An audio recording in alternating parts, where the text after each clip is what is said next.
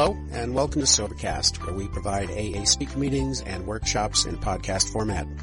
We're an ad-free podcast, and if you enjoy listening, please help us be self-supporting by visiting Sobercast.com, look for the donate link, and drop a dollar or two into our virtual basket. We hope you enjoy the podcast. Have a great day. My name is Solis, and I am an alcoholic. Just another alcoholic. It's important that I uh, put that distinction out there is because uh, you know nobody has ever in AA told me get up to that podium and be wise, witty, wonderful, and well. But sometimes the self-talk that we do uh, tells us to do things like that, and I don't have to be anybody up here but who I am, and you love me for just that. So I need to put that out there uh, for you and for God and for myself, so that we can uh, move on with the program. They they put a, a stool up here because. Um, a few years ago, I broke both ankles uh, falling off a really high place, a pair of high heels. And um, there's, there's no punchline that really happened. And, um, and then uh, the other day, I twisted it really bad, so I've got it all braced up, and hopefully I can stand through the whole thing. And then somebody's like, "Well, won't that be weird? Like a bar stool sitting up on the stage?" And I'm like, "Oh yeah, an alcoholic on a bar stool. Never seen it, you know." It's like, ladies and gentlemen, we're so lucky on this zoo tour. If you look to the right, you'll see an alcoholic in its natural habitat. Look at that gorilla. look at that gorilla. I want to thank anybody who had anything with me to do, being, you know, being here up here tonight. This is so wonderful. This is a, a full circle moment for me, and, and hopefully by the end of uh, the speak, it'll, it'll make more sense. But I want to uh, start off by also saying that um, I'm one of those alcoholics that does much better and uh, uh, with visuals. So I brought a PowerPoint presentation with me tonight. and we're going to uh, project the slides right up here on this wall right here. So, uh, so I'm going to do my best with these slides to paint a vision for you. And uh, so we're just going to go ahead and start with the first slide. So if you see, that's the dome right there. That's the Capitol Dome, Sacramento, California. That's where I was born. I was raised. Um, you can see, at least in height order, I'm the oldest of five kids in a Mexican American Catholic family. Uh, the woman there that's on the end with the beverage in her hand, that's my mother, the alcoholic.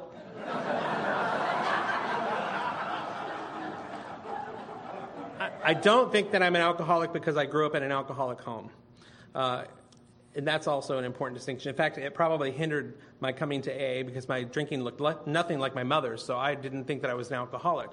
Um, I'm an alcoholic because I like the effect produced by alcohol. I like that when I introduce it into my body, there's a phenomenon of craving that occurs, and instantly my favorite three words are yours, free, and more. I want it all. And so, um, so yeah, so I don't think I'm an alcoholic because I grew up in an alcoholic home. And Sacramento was a great place to grow up and be from. Um, so we'll just move on. That's me in high school. Um, and I'll just be rigorously honest at this point and tell you that I took advantage of Photoshop with that. I did not have pigtails, and I was not the head cheerleader of Del Campo High School class of 1981. but I wanted to be. Um, I, I will show you the real picture. Okay, those are those are my feet sticking out of that trash can. That's me getting stuffed into a locker. Me running from an angry crowd. If, if you were as gay as I was gay in high school in the early 80s, late 70s, uh, you, you, had problems. I mean, uh, being, ha- having effeminate characteristics was not a, a bonus. And so um, I spent most of my time trying to get from class to class without getting pummeled. And um, so uh, that was a challenge. I, as I neared graduation, I had my very first drink of alcohol, and it coincided with my first gay date. That's Brian, captain of the wrestling team. I love that little singlet he's wearing. Um, so I used to work in this mom pop grocery store, and he kept coming through my line, and he was like really one of the popular guys. You know, he he was the captain of the wrestling team, and everybody liked him. And he kept trying to convince me to go to this party with him. And, you know, I kept saying no. And he would come back through the next day and I'd say no again. I mean, because I'd seen that movie, Carrie. i I knew there was a bucket of blood in my future. And I said, no, thank you. And so, uh, but eventually I conceded, and uh, and as it turns out, um, you know, uh, I spent the rest of the week freaking out because I thought, did he just ask me out on a date? And it turned out that's what happened. So we went to this party with all these popular kids, and somebody handed me my very first beverage. And so this was my higher power before I came to Alcoholics Anonymous. That, that uh, beverage in that glass uh, was Bacardi 151. And so, I know. So when I, I took that shot, uh, you know, like I coughed, I gagged, um, I think snot ran from my nose, my eyes watered. It wasn't pretty. But, you know, that kind of follows most of our drinking. It's just not pretty. And, uh, um, but what happened, the miracle happened from that first drink. I was talking to people and they were talking back. I was laughing with people and they were laughing back, and that had never, ever happened to me. Ever, right? And so I fell in love from that very first time. What also happened from that very first time is I overshot the mark. I went into a blackout the very first time. And so I'll summarize my drinking for you in just a few steps. I drink, I laugh, people laugh with me. I love you. No, I really love you. And then uh, at some point, I cross over the line into blackout, and then all of a sudden, I don't love you. Wait a minute. You don't love me. Nobody loves me. Oh my God. And then I want to fight people that I don't even know. And then I always shoot to I want to die. And for I want to die, what that looked like for me, what it looked like for me that night was laying in the middle of the road. I laid in the middle of the road because I thought, if I, I was going to pass out and get run over by a car because that just seemed like an easy way to go. So there's me laying in the middle of the road. and this carried on into my drinking. So there's me on Highway 50 laying in the middle of the road. Me on Folsom Boulevard in front of Bojangles laying in the middle of the road.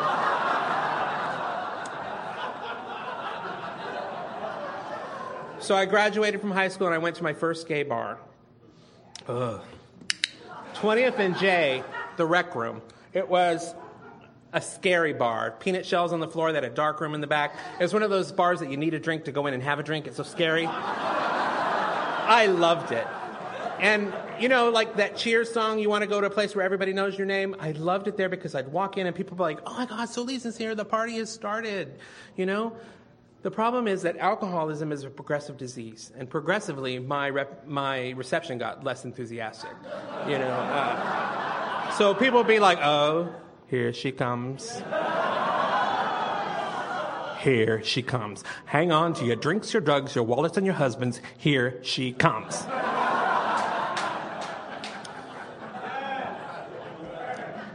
I did say drugs. I will uh, point out that I have respect for Alcoholics Anonymous' singleness of purpose. And what you need to know is that I'm going to be talking about alcoholism up here, but I don't care if alcohol for you came in leafy form, pill, powder, syringe. For me, a drink is a drink is a drink. And I loved alcohol, but I also love me some lumpy alcohol. So, loved me some lumpy alcohol because I got introduced to lumpy alcohol and it helped me drink more the liquid alcohol. And I could go longer without getting to that point where I wanted to lay in the middle of the street. And so, um, so progressively, I realized I had a problem. The rec room. The rec room was the problem. I needed to find a new bar. So I went over to this lovely little place called Bojangles, which is sort of a twink bar, and I was, you know, like seven, or no, 18, I think, at the time. And so I'm, you know, doing my bit, dancing on a speaker, you know, people trying to, uh, you know, stuff dollars at me. I'm like, no, girl, Laura Branigan's on. Leave me alone, you know? And, um, so I wasn't a very good go-go boy, and, um, and still my problems persisted.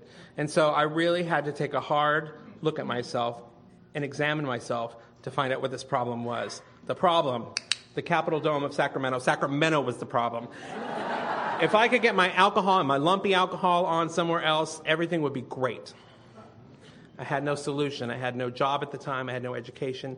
I didn't know what I was going to do. So that's me in a military outfit. I joined the United States Navy.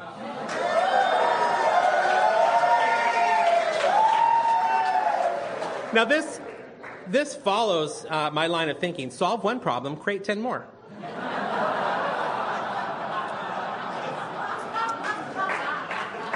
because I still had those effeminate characteristics that I brought with me to the United States Navy.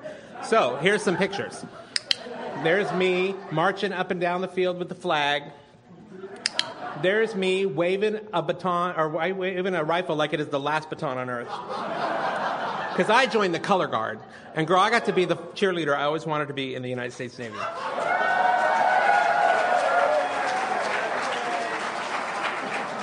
And I went to exciting destinations. There's Orlando, Florida, Meridian, Mississippi, Detroit, Michigan. You know, join the Navy, see the world. And, uh, and the problems persisted, and they followed me wherever I went. I found a bar, Tiffany's in Detroit, that was exactly like the rec room. Same people, same problems, same drama, nothing changed. Uh, the Navy had a problem with my drinking.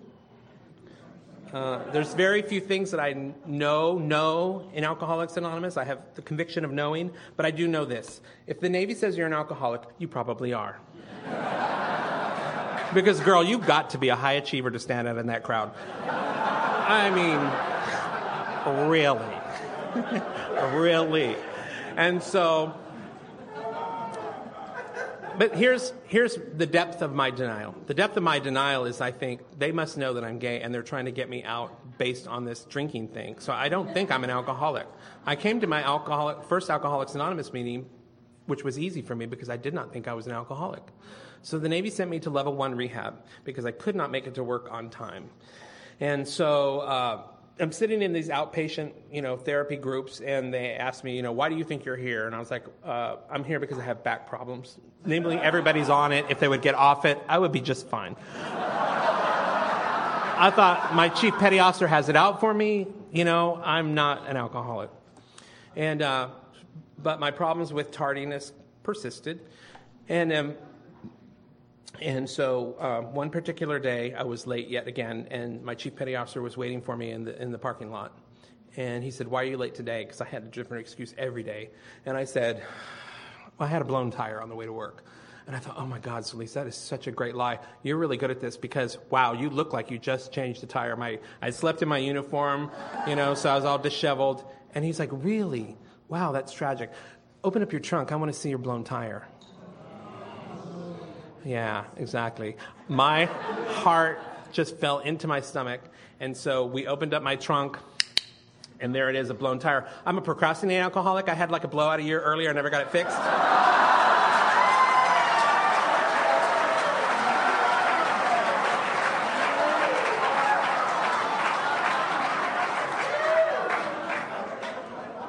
The big book of Alcoholics Anonymous talks about how we will not be able to recall this pain and suffering of just a few months or weeks ago. Mine lasts seven and a half hours. Because from that morning conversation in that parking lot, all day long, I kept thinking, I cannot be late tomorrow. Like maybe I can be late next week, maybe I can be late next month, but I cannot be late tomorrow. In fact, I'm going to be early. I'm going to be the first one here. I'm going to show him how dedicated I am that I'm going to be here and that's why when I leave here in just five minutes, I'm going to stop by the bar and I'm just going to have one drink. That's it. and I want you to know that when those lights came up at 2 a.m., I honestly, in all honesty, did not know how that happened. I remember I had one drink, and then I remember somebody offered to buy me a drink. And I don't know about you, but there's a difference between giving up booze and giving up free booze. So. I was driving home in uh, snowy conditions, too fast for Michigan uh, roads, and I hit the button on the garage door, and the, uh, my car went into a skid. And so um, I held onto the wheel. I closed my eyes. Uh, when I came to a stop, this is what it looked like. That's my car in the garage, perfectly sideways, like not this much room on either side. And I know right? And so, you know, I'm the Scarlett O'Hara of drinking. I'm like, oh, tomorrow's another day. I'll deal with it tomorrow. I can never deal with it right now, never. And so uh, I get up the next morning, I come out to my car, and I'm like, oh my God, this is a great excuse. Nobody has ever used this one. And so. So I call my chief petty officer. He says, You're, you're going to level two rehab. Um, so I'm going to meetings in Alcoholics Anonymous. I'm confined to base, so I'm going to the meetings on base, which aren't very anonymous. And um, right. It was around this time that I got arrested. I got arrested in, in, uh, by uh, the Naval Investigative Service, and I was charged with homosexuality. I know, right? God. Girl, if I had been wearing pearls that day, I would have been forced to clutch them because I could not believe they had just arrested me. So I'm going through this interrogation process where they make me take off my clothes to show that I'm not wearing women's underwear, and thank God that day I wasn't. And and they present me with this evidence, which is these interviews that they've been having with my shipmates. Um, and much of what was written in those reports was things that I had said in the meeting of Alcoholics Anonymous on base. And I want you to know that it was right then, at that moment, that I um, declared in my head and my heart that I hated Alcoholics Anonymous. That what we talked about was rigorous honesty and trust, and I didn't have any of those things for AA any longer, and uh, which made it really challenging. But I did get through that process, and I was sitting with my alcohol and drug counselor, and he said, "No, you have to go to the meetings and you have to get this card signed off." And I said, "Meetings? Any meetings?" He said, "Yes, any meetings." I said, "Okay, great." So I marched myself across the hall to another 12 step program because I wasn't going to go to AA. So I went to one that uh, sole purpose is to uh, help people who can no longer control and enjoy their alcoholics, which was great. Because, you know, I had my mother, she was a qualifier, so I went to that other program, right? Which is kind of hard um, because, you know, I'm trying to do these 12 steps and drink my red wine at the same time, and um, it just wasn't working. It wasn't working. You know, more than any other, the alcoholic leads a double life. If I had just two, two lives, maybe I could have made it. But I was adding these lives like plates juggling in the air. You know, during the day, I'm part of this weapons load team, and we're spending our time with a stopwatch trying to load the ordnance onto this aircraft and get that time down as quick as we can. And as soon as it's over, I got to rush because I'm a drag performer downtown in Detroit, and I got to get my mascara on. And I cannot let these two groups know each other. I cannot even talk to each group about the other. I forgot what lie I told this one and what lie I told that one. And the problem with that is that it takes two lies to cover up one, four to cover up two, eight to cover up four, 16 to cover up eight, ad infinitum. One could easily lose themselves, right? In the second step, we talk about insanity. Insanity for me was no longer being able to reconcile my incongruent life. It made no sense even to me any longer, right? And so I ended up coming into AA. How I got here was I got some recovery in that other 12 step program. I got asked to be a speaker for that program at an AA conference with this other program's participation. Toronto Gratitude, 1987. So I got asked to go to Canada to tell my story. And so, first time telling my story at a conference, very scared, didn't know what I was going to say, didn't know what I was going to do. So I did the natural thing. I stopped at the bar and got a beverage. And so I'm sitting up on the dais because they had the speakers up on a, a, stage like this. And I'm sitting next to the alcoholic because I'm the Al Anon speaker and I'm going to speak first. And so uh, she leans over and she goes, Oh, is that tequila? And I leaned back and I said, Oh, is that jealousy?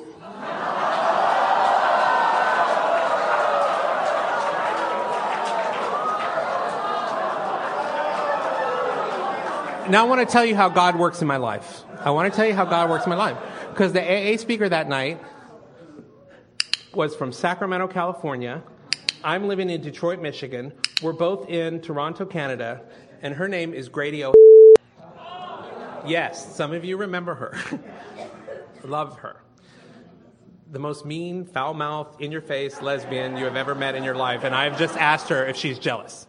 And so she just chuckled and she said, after I sat down, she said, Didn't you say that you were getting orders to California? And I said, I did. And she goes, When you come to Sacramento, make sure you swing by the North Hall group of Alcoholics Anonymous because we're saving a seat for you. Yeah. And I knew what that meant.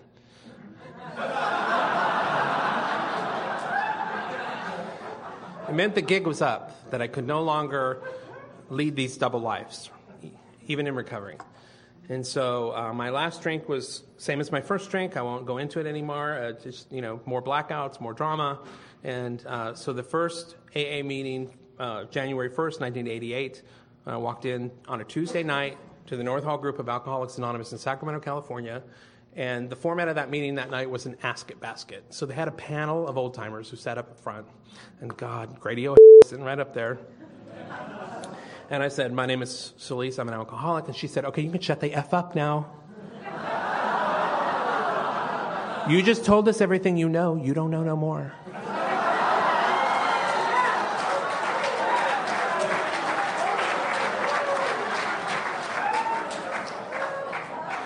Again, the pearls, clutch them.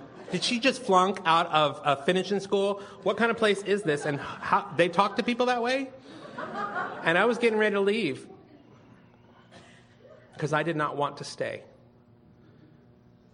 And here's where I need to draw a distinction of something that I learned very early in Alcoholics Anonymous. Wanting to and willingness are not the same thing. Right? There's a lot of things that were asked of me when I first came to Alcoholics Anonymous that I did not want to do. The question is, are you willing? My home group is the Any Lengths group of Alcoholics Anonymous in Austin, Texas. If you ever find yourself in Austin, Texas, uh, any night of the week at 10 p.m., I hope you're willing to go to Any Lengths. And I love the name of our group because it reminds me of the links that I'm willing to go to to stay sober. And that is in perpetuity, regardless of how much time you have. You, I must remain, maintain my willingness to go to any links. And so, um, I got orders to San Jose, California. Yes, I, if there was a, a music theme, it maybe be Dionne Warwick singing. I loved San Jose. Is there any people from San Jose here tonight? Thank you. You all saved my life, really. Um, it was an amazing journey going to San Jose because I got a sponsor, and my sponsor was one of those people who just would not let me uh, sit on the sidelines. I just wanted to sit on the sidelines. So he'd say things like, Oh, we're going to go to Denny's on First Street after the meeting tonight. And I'd be like, Oh, I got to work really early in the morning. He'd be like, That's great. I'll see you there. I'm saving you a seat right next to me. And those San Jose people, they were so about fellowship. So they'd be like, oh, don't forget, Saturday we're going to go play sober frisbee, and um, Sunday we're going for a sober bike ride, and next weekend we're going to play sober volleyball. And I'm like, what the hell is sober volleyball? He's like, we're going to play volleyball and we're not going to drink. You know, and I had, want to tell you, the next week when I was making my serve, I was like, wait a minute, I've never done this. I've never played volleyball without drinking. This was all new to me. But I still hated Alcoholics Anonymous. So I still had challenges. You know, uh, I had my, um, well, this is a cookie. That cookie represents a conversation I had early in recovery because I decided what I really needed was a relationship. That would fix everything. So I went to my sponsor. I said, I'm ready for a relationship. He said, Oh, really? Because, you know, that's how it works. And um, he said, You got that 30 day chip yet? I'm like, Almost, don't hate. He said it's like this God is baking the perfect cookie for you in the form of a man, and he'll be ready at the right time, and he'll be presented to you at the right place under the right circumstances. But in the meantime, it's your, it's your responsibility to practice patience. So I'm like, really? So 60 days goes, 90 day chip goes, and I'm like, where's my effing cookie? I'm starting to feel like this is not the truth. And he said, Well, I'm like, What do you mean, well? And he opened up the book and he brought it to the part where it talks about we have an inability to form a true partnership with another human being. And again, my heart sank into my stomach. I was like, Are you saying that I'll never have a relationship? He's like, No, sweetie, that's not what we're saying. We're saying that selfishness and self centeredness is the root of our problem, right? And unless we deal with that, any relationship is doomed. Doomed to failure. Because you see, God is not a pimp. He does not deliver men unto man like Domino's pizza. And somewhere along the way, you forgot that this is the lifeboat, not the love boat. that we're here to recover from a seemingly hopeless state of mind and body, not to find holy matrimony. And he said, Here's the deal. Because of your selfish and self centeredness, you've been jumping up and down in front of that oven door asking when, when, when, when it hasn't even occurred to you that it's getting hot in here because maybe you're the one in the oven. Maybe you're the cookie. what? I'm somebody's cookie? So either that cookie will present it to you at the perfect place and the perfect time under the perfect circumstances, or God will see to it that you're okay without Him. That you can live a useful and purposeful life, which is really the whole deal here, with or without Mr. Him. And that also had never occurred to me. And so I continued through my steps in recovery, and it was about 18 months that I hit my second bottom in, in sobriety. Um, I came to a point where the anger just overtook me and I could no longer function. So uh, I was in uh, uh, Men and Women Together of Alcoholics Anonymous on Monday night on the 3rd Street in church at, in, in San Jose. And uh, they called on me, and I walked up to the podium. They have a microphone like this. It's a big meeting. And I said, My name's Solis. I'm an alcoholic. This is my last meeting of Alcoholics Anonymous. and people chuckled, and I was like, No, for reals. Like, I'm telling you the truth. Because I don't want to be one of those people that y'all talk about at Denny's, like, whatever happened to Solis? I'm telling you right now, I'm leaving, but before I do, I'm going to tell you why. and I went down the row. I said, you talk about service. I have never even seen you pick up a coffee cup. And you, you talk about the, greeting the newcomers. You know, you're talking about the pretty ones. I've never seen you shake the hand of an ugly one. I kept going down the line until I got down to poor Doug H, and I ran out of things to say. So I simply said, Your hair is so perfect, you carry the message of good grooming. I think that if, I think you're a bunch of sheep. If one of you walked off the cliff, the rest of you would follow, and I'm not following. Good night. If you've ever been to meetings in San Jose, you know that the uh, format of the meeting is that when you finish sharing, they clap. and that night they cheered. The row that we lovingly call the Bad Sister section gave me a standing ovation.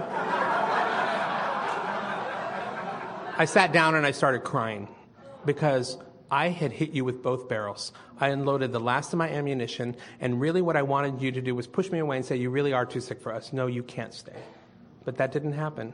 That night after the meeting, people gave me tighter hugs than they'd ever given me. My sponsor said, So we're a bunch of effing sheep, huh? Keep coming back.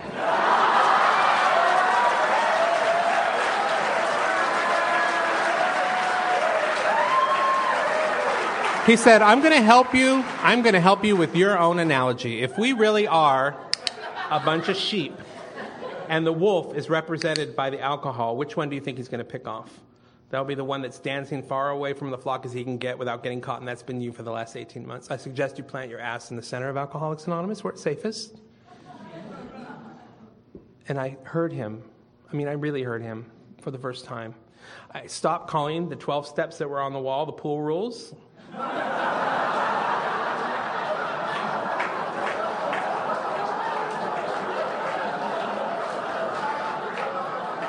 I found a willingness that I didn't have before, and my life changed. And then it happened. At the men's freedom group on Thursday night, the cookie walked into the room. My AA assignment was to ask somebody out in AA. And this happened because I used to ask people who were drinking and using out all the time. I couldn't. And he said, my sponsor said, why don't you ask somebody who's sober? I was like, an alcoholic? Isn't that like shopping in the irregular section? And I only asked that because my history was that, you know, when you break up, somebody's got to move to a new state. And I like my home group. I don't want to leave. so I went up, or I was on my way to ask him out. And my sponsee, Steve, got in my way. And he's like, oh my gosh, have you met Rob, who just moved from Ohio with 89 days? I was like, oh, jeez. so I sat down, and my sponsor said, did you ask him? And I said, no. He said, Why? And I said, Well, it's got like 89 days. He goes, Did you not understand the assignment? I didn't say go find somebody in AA to have sex with. I said go out on a date. Do you not know what a date is? And I was like, Maybe I don't. He said, A date is merely gathering information. You take somebody to coffee, maybe to lunch, and you ask them questions. Hopefully, they ask you questions back. At the end of the date, you each go home to your respective residences, a point you always seem to forget. you wake up the next morning, in your prayer and meditation, you ask God, Did I gather enough information? And one or two answers will come back. Either I gathered more information than I ever wanted, or I need more information. And it said, either way, you pick up the phone, you call the person, and you say, That was a lovely time. Thank you so much. I'm glad I made a new friend in AA. I will see you around. You've left no ambiguity about where you stand. Or you say, That was wonderful. I had a really good time. Could we perhaps do that again next week? You wait a whole week to go by because we're compulsive, impulsive people. I want more now. He said, You repeat that cycle ad infinitum, and something organic will happen, or it won't. But either way, it's not up to you. And so I went out on that date. I have to tell you, it was the worst date I've ever been on. but mostly that was my fault. We went to a movie, and you can't really gather information at a movie. but on the way home, we went to a restaurant for coffee, and um, we had nothing in common, nothing. Every time we tried to start a conversation, it went nowhere. He was part of one political party, and I was part of another. He was a vegetarian, I was a carnivore. Uh, you know, I liked cars, he liked art. Uh, he was trying to perfect a particular watercolor technique, and I was trying to get my marksman ribbon in the Navy. I mean, we just had nothing. But what happened that night was magical because when he talked about art, when he talked about watercolors, something came alive in his face and his eyes, and he had passion. And that was the sexiest thing I had ever seen in my life because I was sober enough to witness and recognize it for what it was. I discovered somebody who was passionate about something. People had lots of opinions when we walked into the men's freedom group, you know, weeks later, you know, holding hands, like, ooh, ooh.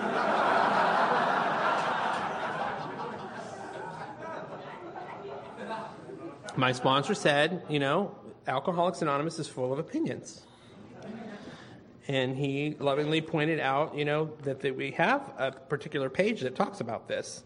Page 68 and 69. It says, God alone can judge our sex situation. Counsel with others, persons, is often desirable, but we let God be the final judge. We realize that some people are as fanatical about sex as others are loose. We avoid hysterical thinking or advice. So he said, you know, there will be people in Alcoholics Anonymous who will tell you how to have a successful relationship as they're on their way to divorce court. There's people who will tell you how to manage their finances as they file for bankruptcy for the third time. This is a program of action. Show me what you do. Don't tell me what you think. And I have tried to live by that for the 26 years that I've been sober. Anything I do is far more a demonstration of spiritual principles than anything I say. And so um, that has been my edict to try and live by.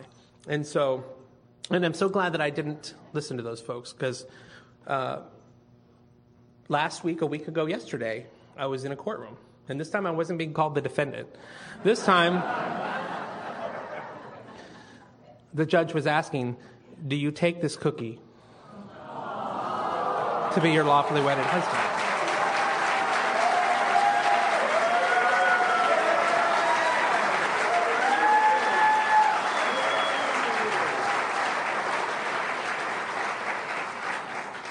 And you need to know that um, in 25 years, I have not always been easy to live with. I've not always been uh, my best behavior, and that cookie has not crumbled. And that's been God. That's not been me. Because people ask me, like, 25 years, girl, really? Because you know, gay relationship years are like dog years. That's a long time, right?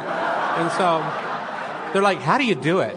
I'm like, "It takes more patience than you could possibly imagine, more tolerance than you could possibly hope for." more love and understanding than you can dream of. So that's why you will have to ask Rob how he does it. I don't know. I mean, because I'm hell on wheels. That has never changed. Um, I also want to talk just a moment about um, my transition to another Capitol Dome, Texas. I went to Austin to go to a sober gay AA conference and fell in love. I came home. I said, We're moving to Texas. Rob says, Over my dead body. But he said the same thing when I suggested we moved from San Jose to Sacramento. So I knew it didn't mean much. And so. we went to Texas. We had a great time. We fell in love, and we found ourselves in Austin, Texas. And um, but it was different. It was a change. It's not the same. You know, I'm from lovely fruits and nuts, warm and fuzzy, Northern California, and Austin is not anywhere in Texas is not like that. They're much more plain spoken and direct, and I was not prepared for that. So, at my very first meeting, where I had somebody come up and share uh, with me after a meeting that they did not like me, and then went down a list of reasons why they did not like me, and you know, it was a lengthy list. Um, included calling me everything but a child of God because you know they never call you a child of God, and so I cried. I went home and I cried because I didn't know what to do. Like, what do you do with that? I don't want to say I'm sorry because that doesn't sound right. I certainly don't want to say thank you for sharing because that didn't sound right. And I called my sponsor, who uh, at the time was just sort of the very, you know, uh, slow speaking uh, West Texan. And he said, Well,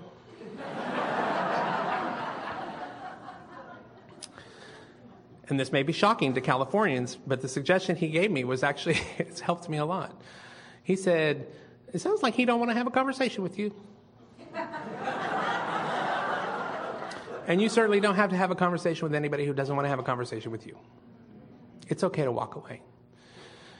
So your AA assignment is to not have a conversation with this person if he tries to engage you again. So you may say three words, because anything more than three words is a conversation. And it doesn't take more than three words to say, leave me alone, or just go away. You can even get away with F off and die if you hyphenate F off. oh, my delicate sensibilities. He said, You know why he hates you? And I was like, No, I really don't. He said, You want to know why? I was like, I really do. He's like, you come here from Sacramento, California, and in four weeks you have a sponsor, you have a service commitment, you have a home group that already loves you. You're involved, people like you, they invite you to parties. And this guy has been struggling for seven years in Alcoholics Anonymous. He's mean, he's nasty, he's got a bad attitude, and you make this shit look easy. He said, Pull out your chip. To thine own self be true. Who else are you going to be? You're going to give up your service commitments? You're going to stop being nice to people because he doesn't approve? It doesn't say to thine own self be true with an asterisk unless so and so doesn't like you. we get to spend our recovery in Alcoholics Anonymous learning what it is to be true to ourselves at whatever cost that is because we got nobody else to be. And I have to live up to that. I've been practicing in the last few years the concept of the meaning of the word enough. I'm an alcoholic. It's not a word that's in my vocabulary. And because I want to know the meaning of the word enough, amazing things have happened. All of a sudden, my life has taken on new meaning. All of a sudden, the job I have is enough. The house I live in is enough. You know, because what we're asked to do is to stay sober and help other alcoholics achieve sobriety. And nowhere in that concept does it matter what zip code I live in what the title is on my business card, what the emblem is on the hood of my car, or how many zeros or where the comma is in my savings account. None of that matters. Good God, I hope the day I die, they don't say, God, he was a really good office manager. wow. And have you ever seen a car like that? That car was nice. I have to ask myself, what am I doing to fulfill my primary purpose? If I am sober and I'm helping other alcoholics to achieve sobriety, I am a success today. Nothing else, no other measurement matters. And that is what I need to keep in mind. I uh, want to share with you um, an amazing ninth step experience I had. Um, this was uh, actually an amends that was made to me. And uh, so I'm, my mother still lives in Sacramento, and eventually she found Alcoholics Anonymous. And uh, so we're on a, a, long drive, and we're driving from Sacramento. And by the time we get to Stockton, she says, I got something to tell you, but I can't tell you now. And she starts crying because she's had this stroke and she has very little control over her emotions. We get to about Modesto. She's like, I think I'm ready to tell you. No, I'm not ready to tell you. She starts crying. we get to about Turlock, and she says, Okay, there's this thing in AA called an amends, and I believe I owe you one. She said, I want you to know that I know that I spent all my time in the bar drinking, and that I relied on you to raise, you know, your brothers and sisters, and I robbed you of a childhood. She said, I don't know how to make restitution for that. How do you give somebody their childhood back? She said, But what I want you to know is that I would atone for that any way I could. So I need you to tell me what I can do to make that right. And I had both hands on the wheel, and a tear came to my eye, but it went away just as quick as it came. Because I turned to her and I said, It's all right, Mom. It's all right. And here's the miracle that is Alcoholics Anonymous I meant it. See, because we'd rehearsed that conversation a thousand times in my head. All the time I was growing up, I had that conversation in my head. And in my version, you know, I did my best Bette Davis. I turned to her and exhaled on my cigarette, and I don't even smoke. I said, You're goddamn right, you're sorry.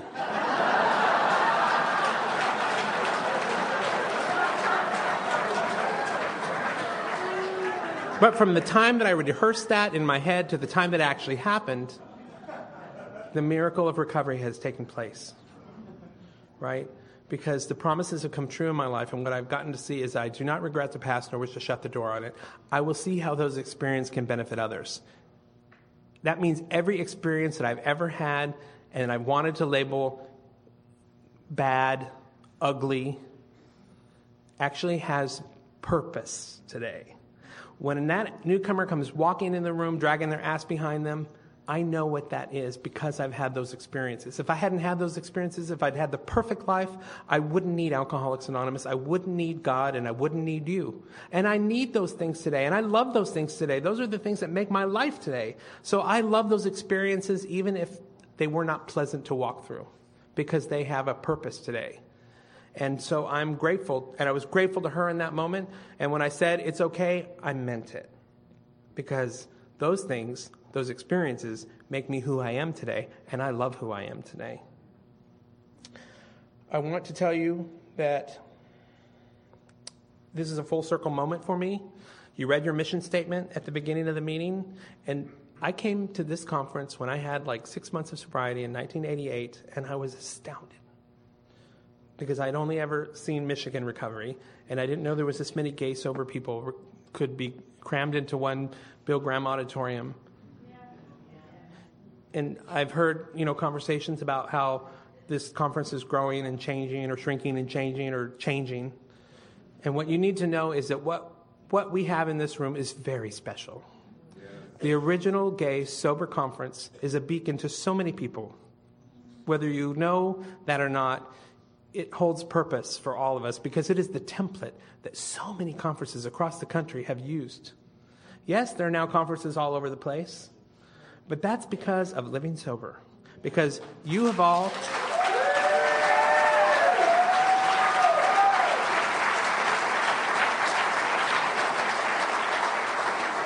You have all shown us what is possible. And that very first gay pride in San Francisco, marching behind that banner, 2468, we remember who we date.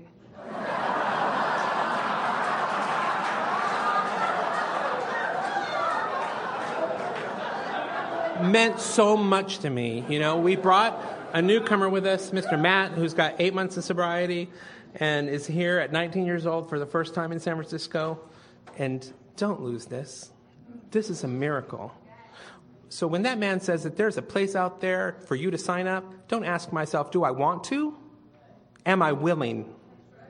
Because wanting to and willingness are not the same thing. And I have an obligation to the people that follow me to give them the same gift that was given to me so freely and with so much love. Right? I owe those people in San Jose. I certainly owe those people in Sacramento. And now I owe the people in Austin. So I'm going to wrap up in advance of getting my signs by saying this has been an incredible opportunity for you to come and ask me to speak at this conference, this conference, because this conference means so much to me. And you mean so much to me.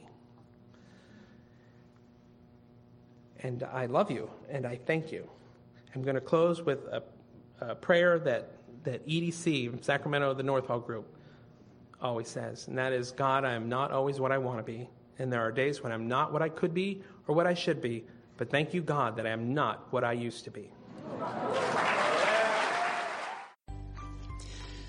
Thanks for listening. I hope you enjoyed the podcast. Sobercast is ad free and we'd like your help in order to keep it that way. So if you'd like to help us be self-supporting by pledging a dollar to a month, visit Sobercast.com and look for the donate links. Thank you very much.